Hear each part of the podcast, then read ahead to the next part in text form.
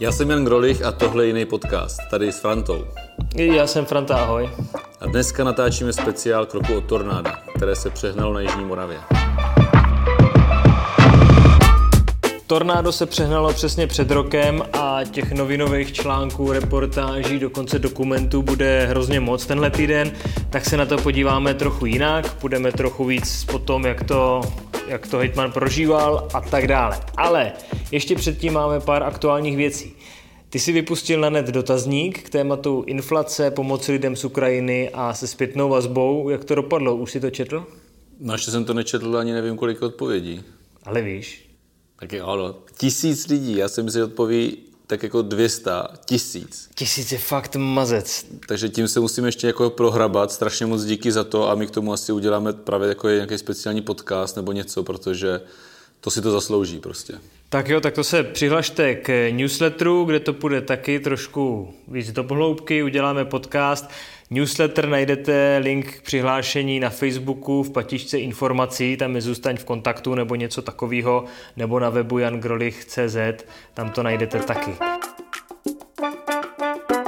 Já bych začal tím, že si rozebereme toho 24. června 2021 a já tady jsem si vytisknul kalendář, byl to čtvrtek a ty mi řekneš, co tam bylo, jo? Ráno 8.30 SKS. To vůbec nevím, co je SKS. Sekretářky kupují sekanou. Hele, podívej se do kalendáře teď, protože já si myslím, že to tam je zase, že to je po roce, že to je servisní kontrola systému. Takže Je si to měl možný. servisní kontrolu systému. Zároveň tam bylo zase, SKS, jo, kontrola systému, dveře kamery, to je hustý. každý No, rok. No, ale že ve stejnou dobu, no. Eh, Potom bylo zastupitelstvo, taky máme zastupitelstvo úplně ten samý den. Pak je tady zrušený jednání k eh, organizaci očkování, to už začalo být dobrý. Potom mimořádná rada, to je asi po zastupku. A pak ve tři korejský velvyslanec, To je možné, že jsme se viděli, nevím, to už si fakt nepamatuju. tady nějaká poznámka k tomu ještě. To je plus Dubec, jakože tam měl se mnou jít jako náměstek Dubec. A jo, dobrý. A v 16 hodin odjezd Valtice, 17 hodin salon Vín, Krška, telefonní číslo. No, tam jsem byl a pan Krška je šéf Národního vinařského centra, který to organizují. No. A v 19.00 Jazz Fest degustace Němčičky. Tam jsem nebyl už. No. To už bylo potom. Já si pamatuju, že, že z těch Valtic si mě posílal jako vtipnou fotku, kde máte rozbitý sklo u auta a od kroupy a psal si něco ve stylu, že atentát na hejtmana, ha, ha, ha.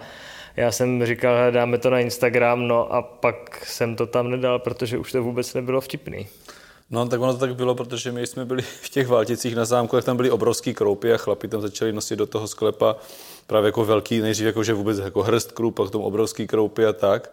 Potom tam chlapi začali jako, nejdřív běhali přeparkovat auta, protože přišly kroupy, no a potom už chodili s tím, že ty auta mají rozbitý, no. A já jsem teda, protože mě říkali, že i naše auto je rozbitý, tak jsem tam šel za řidičem a to bylo hodně pomlácený teda, no. A to ještě říkal, že vlastně přicházela ta bouřka, takže on vzal do auta nějaký dvě děcka s maminkou a jejich tatínek zaběhl pod jiný auto, že se jako zalezl pod jiný auto a že to prostě bombardovali ty kroupy, jak tenisáky do toho auta, že to bylo jako, jako ty děcka samozřejmě křičeli, prostě se báli, takže to bylo jako dost hustý.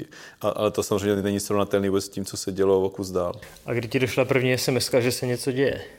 Mně nedošla SMS, ale protože tam byli ti vinaři, kteří jsou i, i, i z těch jako poškozených obcí a byl tam zrovna z hodou okolností, jako první, od který jsem to věděl, byl vlastně místo starosta z Hrušek, Babiš se jmenuje, a ten byl jako to, že mu volali jako z domu, že jako bouřka a potom, že bez střechy, tak prostě jsem si myslel, že to jako trošku jako, možná jako přehnaný nebo něco takového, že volají z domu.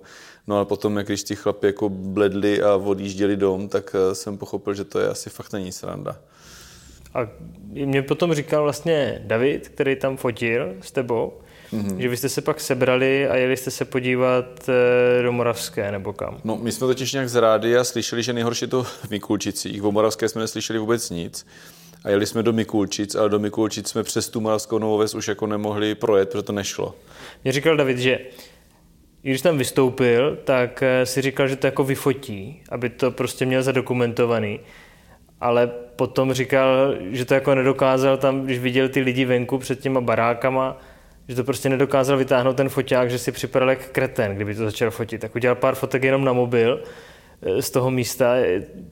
Co jsi cítil ty, když tam dojel? No je pravda, že jsem si vlastně neuvědomil do teď, až to připomenul, že jsem tam vlastně tím autem fotografem a nemáme z toho žádný profi fotky.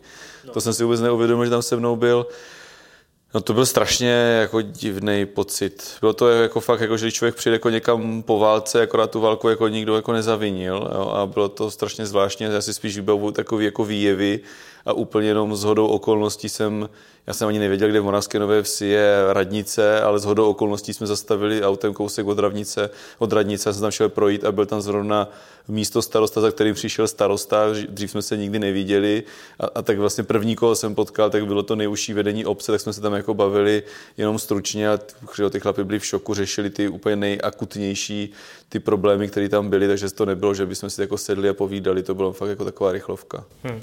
Potom v 10 hodin si napsal na Facebook tohle. Odjíždím z Moravské Nové Vsi, do Mikulčic jsme se nedostali. Je to peklo, na půl jedenáctou jsem svolal krizový štáb a jdu do Brna, držte se. První krizový štáb. Jak to vypadalo? My jsme se potkali tady na kraji a vím, že jsme se tam potkali tady jako lidi, co jsou tam jako z kraje, už přesně nevím, kdo všechno tam seděl, ale vím, že jsme čekali hlavně na, na šéfa od hasičů, protože ti měli eh, ty základní první informace a myslím si, že i se spožděním nebo nevím kdy, tam dorazila ředitelka záchranky, která samozřejmě měla taky úplně jako aktuální informace. Od nich, od nich ty informace byly ty nejpodstatnější a v podstatě ten první krizový štáb byl o tom, jestli a v jakém rozsahu se vyhlásí stav nebezpečí. To bylo to, co jsme měli, museli jako vyřešit, eh, vyřešit hned a vlastně hned od půlnoci eh, jsme ten stav nebezpečí vyhlásili. A jak jsi vlastně věděl, co máš dělat v tu chvíli? Vůbec jsem nevěděl, co mám dělat. Jsem čekal, až přijdou hasiči a, a řeknou se, co, na, co, co se děje. No, to je, a to tak bylo vždycky. To tak bylo to, to není o tom, že hejtman otevře příručku nebo že ji má nastudovanou a, a, a zvlášť je to věc, která nemá období, kdyby to bylo aspoň povodeň, s kterou je nějaká zkušenost. Takže by se tak, to jako jo. obešlo jako bez hejtmana, jo? Já klidně řeknu, že by se to obešlo bez hejtmana, ale musí tam být vždycky eh, nějaký jiný člověk, který má určenou tu řídící roli. Když to bude šéf hasičů, to bude šéf hasičů, to je šéf policajtu, bude to šéf policajtu, jo, ale vždycky to musí mít jako nějakou tu ústřední osobu, protože vždycky nebo několikrát eh, v rámci toho krizového řízení je to na tom, hele, je tady takovýhle problém, takovýhle problém máme takovýhle názor, takovýhle názor a ty to musíš rozhodnout a, a musel jsem to rozhodnout. Jakože si musíš nakonec vybrat mezi dvěma variantama. Tak, tak, tak. Nebo víc variantama, nebo vůbec jako jednodušší řešení, řešit to vůbec, neřešit to. Jo. Ještě v tu noc si měl první výstup v televizi, tady k tomu tématu, pamatuješ si na to vůbec nějak? Vůbec si na to nepamatuju a vtipný bylo, že nás pozvali na jeden festiák na debatu, jak mě, tak i novináře. Byla tam novinářka z České televize která mě říkala, že jsme spolu právě měli ten první rozhovor. Já vůbec nevím, že jsem jako někdy v noci dával ten rozhovor, vůbec to nevybavuju, vůbec. Já jsem si to teďka pouštěl, tak jsi tam takový jako pomačkaný, po košru povolenou, ale jako čistě konstatuješ prostě fakta, který se tam jako dějou. Byla to nějaká, že tam nebylo nic navíc nebo něco, byla to nějaká jako strategie toho, že budeš mluvit takhle, nebo, nebo to já vůbec jsem v tom neměl žádnou komunikační strategii, jako to jsem akorát řekl, asi, že je tornádo a asi zajímalo to, jestli vyhlásíme, nevyhlásíme ten stav nebezpečí a tak. Spal jsi vůbec tu noc? Jo, ale to byla jediná noc, kdy jsem spal v kanceláři u sebe, ale asi, já nevím, třeba dvě, tři hodiny jsem spal. Pak přišel ten pátek a, pátek a víkend, kdy jako to opadlo a, a začalo se vlastně něco řešit. Já vím, že největší mediální a, a facebooková vlna byla kolem, kolem dobrovolníků, a kdy, kdy vlastně si musel říct, že, že, ne, že ať nejezdí. Jak to vlastně teďka vidíš? Nebo je, jak to vidíš tady tuhle situaci o tom, že, že si musel říkat, ať nejezdí? Bylo to dobrý rozhodnutí nebo ne? No, v té situaci, jaká byla, určitě jo.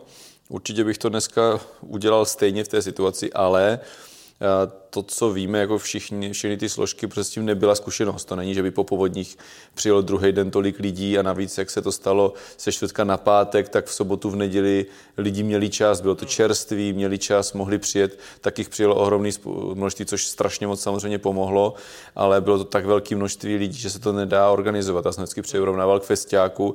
Festiák se chystá měsíce a tady najednou ze dne na den eh, přijel prostě festiák jo, do, do, do místa, které to nachystají nebylo ale myslím si, že už bychom na to dneska byli nachystanější, minimálně v tom, že bychom určitě ty lidi opravdu jako tvrději nepouštěli dovnitř těch obcí, udělali by se rychleji odstavný parkoviště, museli by tam chodit pěšky, udělali by se možná ty infopointy zase ne v centru obce, ale na kraji obce a aby to centrum obce bylo prostě volnější, aby tam mohli jezdit ty, ta těžká technika, odvážet jeden kontejner sotí za druhou, což tu situaci strašně komplikovalo právě. Hmm. A v ty první dny bylo nej, nej, nejdůležitější jako dát pryč ty sutiny, aby se tam dalo prostě pohybovat. Tak, přesně tak. A když tam přijelo auto, já vždycky říkám, že si si za, za dva bylíky PET flašek si lidi kupovali vstupenku, aby se mohli podívat, jak tam vypadá, jo? protože řekli, my vezeme humanitární pomoc, přijeli do centra obce, tam zastavili, eh, vytáhli z auta dva balíky PET flašek, pohodili je tam, bylo to úplně zbytečný, nebylo to vůbec potřeba eh, a, a čučujeli kolem a, a za nima se vytvořila fronta a to bylo jedno auto za druhým a, a muselo se to řešit jako tvrději a do budoucna bychom to určitě tvrději řešili. Já si pamatuju, že někdo říkal, že tam přijede kamion nebo nějaký prostě návěs za 15 minut je naložený a potom hodinu vyjíždí z obce. No, no, no, že prostě naložili, ty doby bylo spousta dobro, dobrovolníků, tak buď bagr, anebo lidi lopatama naházeli kontejner a ten prostě jel půl hodiny tam, půl hodiny zpátky. Jo, to prostě já si pamatuju, že ty jsi mě říkal taky, že, že to musím vidět, že se tam mám jít podívat, ale já jsem právě tam nechtěl jezdit v, tedy v tenhle čas a pak jsem se tam podíval někdy po týdnu nebo kdy do Moravské Nové Vsi, což bylo teda jako vtipný, protože já si pamatuju, že jsem šel prostředkem ty, vesni, ty vesnice, všude byl prach, slyším, si pamatuju doteď ten jako můj dojem z toho tornádového místa je to ťukání. Tam furt jako ťukalo neskutečné množství kladiv a všeho, jak přitloukali ty plachty. Pak jsem se odpojil, šel jsem za jednou známou, která tam bydlela kousek od školy. Eh, dopadlo to jako na Jižní Moravě, takže nás tam posadila a, a museli, jsme, eh, museli jsme si dát oběd a všechno. Když ty zavřeš oči a řekne se tornádo, co vidíš ty? A co slyšíš? No, já právě mám takový ty nějaký dva výjevy z, toho, z té úplně té první noci, ale řekl bych to stručně, že, jako, že opravdu tu, ten večer, když jsme tam přijeli, už se smrákalo, a ten, jako ten první dojem, když tam člověk přijede a je to jako jak po válce a potom vlastně do kontrastu nebo umocnění toho, když jsme tam přijeli druhý den ráno, měli jsme krizový štáb a potom jsme tam vlastně vyjeli s hasičema, s policajtama, tak když najednou tam byl jako člověk viděl v tom plném světle, jako jo, tu, tu protože to se jako za tu noc se toho až zase tak jako moc jako neodklidilo samozřejmě, to se spolu jezdili maximálně silnice a a ta zkáza se prostě ukázala v tom plném světle, tak to jako, ale už zároveň už tam bylo strašně moc lidí, kteří na tom jako makali, že v tu noc tam bylo, že to bylo jako prázdný, maximálně tam jako lidi spíš jako odjížděli pryč, než že by tam na noc někdo jako pracoval, ale ráno to už bylo mraveniště, už tam byli ti hasiči prostě a, a makalo se jako od, od první sekundy vlastně, když to šlo, tak se na to začalo makat, to bylo neskutečný. Poslední věc, na Jižní Moravě to, to vzv... ne, ne na Jižní Moravě, ale všude to zvedlo obrovskou míru jako solidarity mezi těma lidma, vybralo se neskutečné množství peněz a pomoci. Kdybys dokázal říct, co to, přine... co to tornádo přineslo dobrýho? Jižní Moravě, anebo potom i tobě, jestli ti to něco jako přineslo. Já vždycky říkám, že mi to přineslo spoustu cených zkušeností, které už nechci nikdy využít. A pak přišla válka, ale právě to chci říct, že i myslím si, že částečně eh, ty peníze, co se vybrali a to solidaritu a tak, tak přes, přes zastínila už trochu ta válka, protože vlastně na Ukrajinu se vybralo ještě zase o něco víc. Jo. To byla rekordní částka po tornádu a tahle ještě byla překonaná něco před po půl roku na to. Takže vidět, že když jde o poradu jako o velký problém, tak ty lidi jsou schopni se semknout a těm lidem prostě pomoct. Jo? A, a když už zmiňuji tu válku, tak je hezký, že jsem slyšel jako několik příběhů, že vlastně ty lidi zasa, zasažení tím tornádem, takže vlastně pomáhají Ukrajincům, nebo že tam jako vybrali poměrně jako zajímavý peníze jo, na pomoc Ukrajincům, že to vlastně vnímají, že když oni byli ve strabu a pomohlo se jim, tak oni teď, když už můžou, tak taky pomáhají. Takže je to takový kolotoč jako dobrá, dá se říct. No. Díky moc, tak já myslím, že se rozloučíme, protože musíš jít zase autem někam. E, díky, že jste to doposlouchali, jestli se vám to líbilo, tak to odebírejte a pokud máte nějakou poznámku k tomu, tak napište na napiš Díky a mějte se. Já myslím, že to jenom napiš zavináč grolich.cz. Ne, napiš zavináč. Tak tam. Grolich má bratranec tvůj. jo, vlastně, já jsem to prodal. tak čau. Mějte se.